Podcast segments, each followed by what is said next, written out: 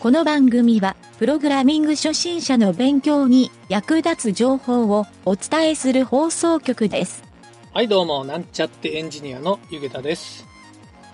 気がついたらこのラジオを始めて半年以上経ってました。もしかすると一番成長しているのは僕自身かもしれませんね。それではなんちゃってラジオ始まるよ。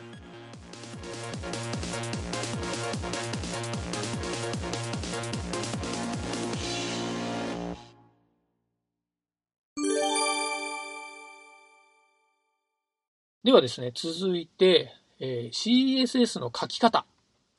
これはですね、CSS をですね、HTML に搭載しようとしたときに、大きく分けて3つの書き方があるっていうふうに覚えておきましょう。はい。書き方の1つ目はですね、HTML のタグにですね、スタイル属性っていうのを書いて、その中にそのタグだけに適用するスタイルシートを書き込むと。いうやり方が一つ目です。はい。二つ目はですね、HTML のスタイルタグの中に直接スタイルシートのプログラミングをすると。はい。そして三つ目はですね、CSS ファイルっていうのを外部に作って、HTML のリンクタグからこの CSS ファイルを読み込むという、このやり方になりますね。ちなみに2番目のスタイルタグと3番目の CSS ファイルはですね、中の書き方はほぼ全く一緒になるので、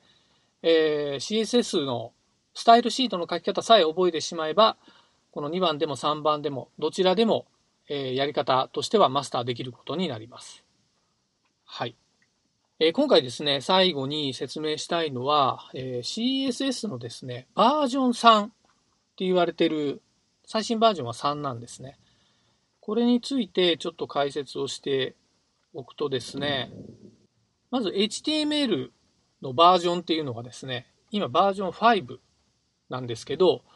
この HTML バージョン5ってインターネットの業界では結構革命的なバージョンというふうに言われていてですね、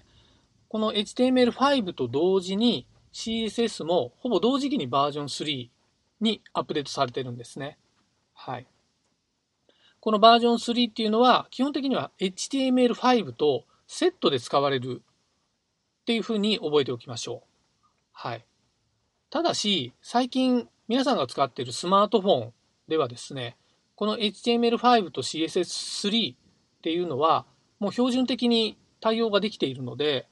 最近こう、ウェブサイトの HTML と CSS で言うと、この HTML5 プラス CSS バージョン3っていう構成がですね、どちらかというと標準になっていることが多いようです。はい。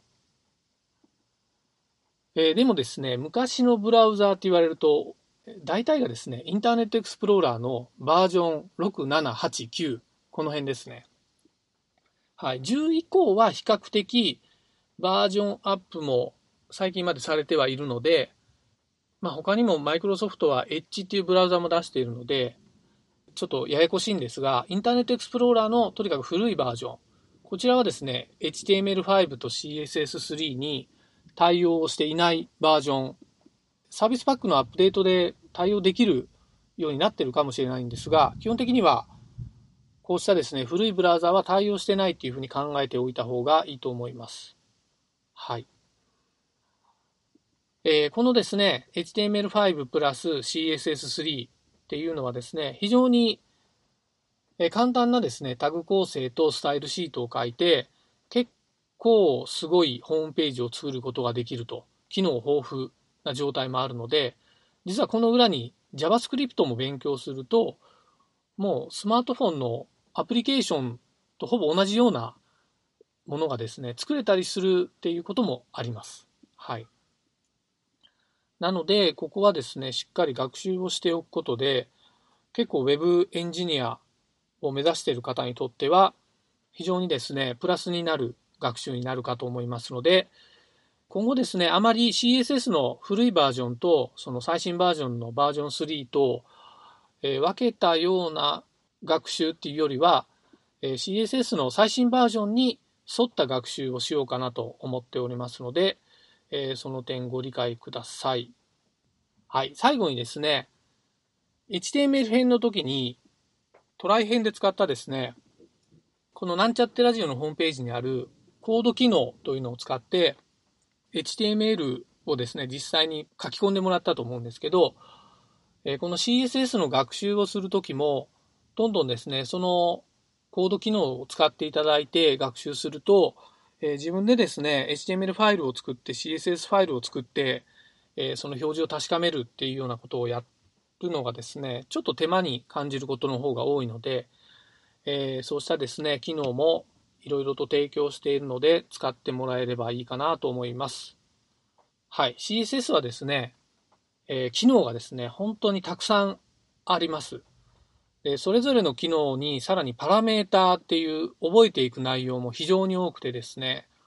また HTML の構造によって、えー、有効な場合と、えー、ちょっと無効になる場合みたいな、そういった条件とかもいっぱいあってですね、それを覚えていくっていうのが学習の内容になっていくんですが、こうしたことはですね、実際自分でどんどん書き込んで、プログラミングしてですね、えー、実際にタイピングして自分で覚えていくっていうのが一番いい勉強方法かなと思ってますので、えー、どんどんですね、えー、めんどくさがらずにですね、プログラミングをしてもらいたいなと思います。はい。重要なのは、このプログラミング学習でないことにも言えるんですが、まあ、コツコツと、え学習するっていうスタイルを身につけることが重要なので、えー、あまり急がずにですね、ゆっくりやるっていうぐらいの感じで構えてですね、学習してもらうといいかなと思います。はい、今回は以上になります。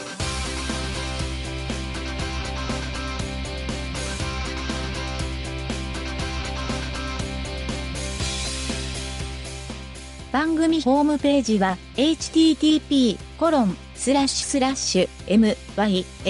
mynt.work スラッシュラジオスラッシュ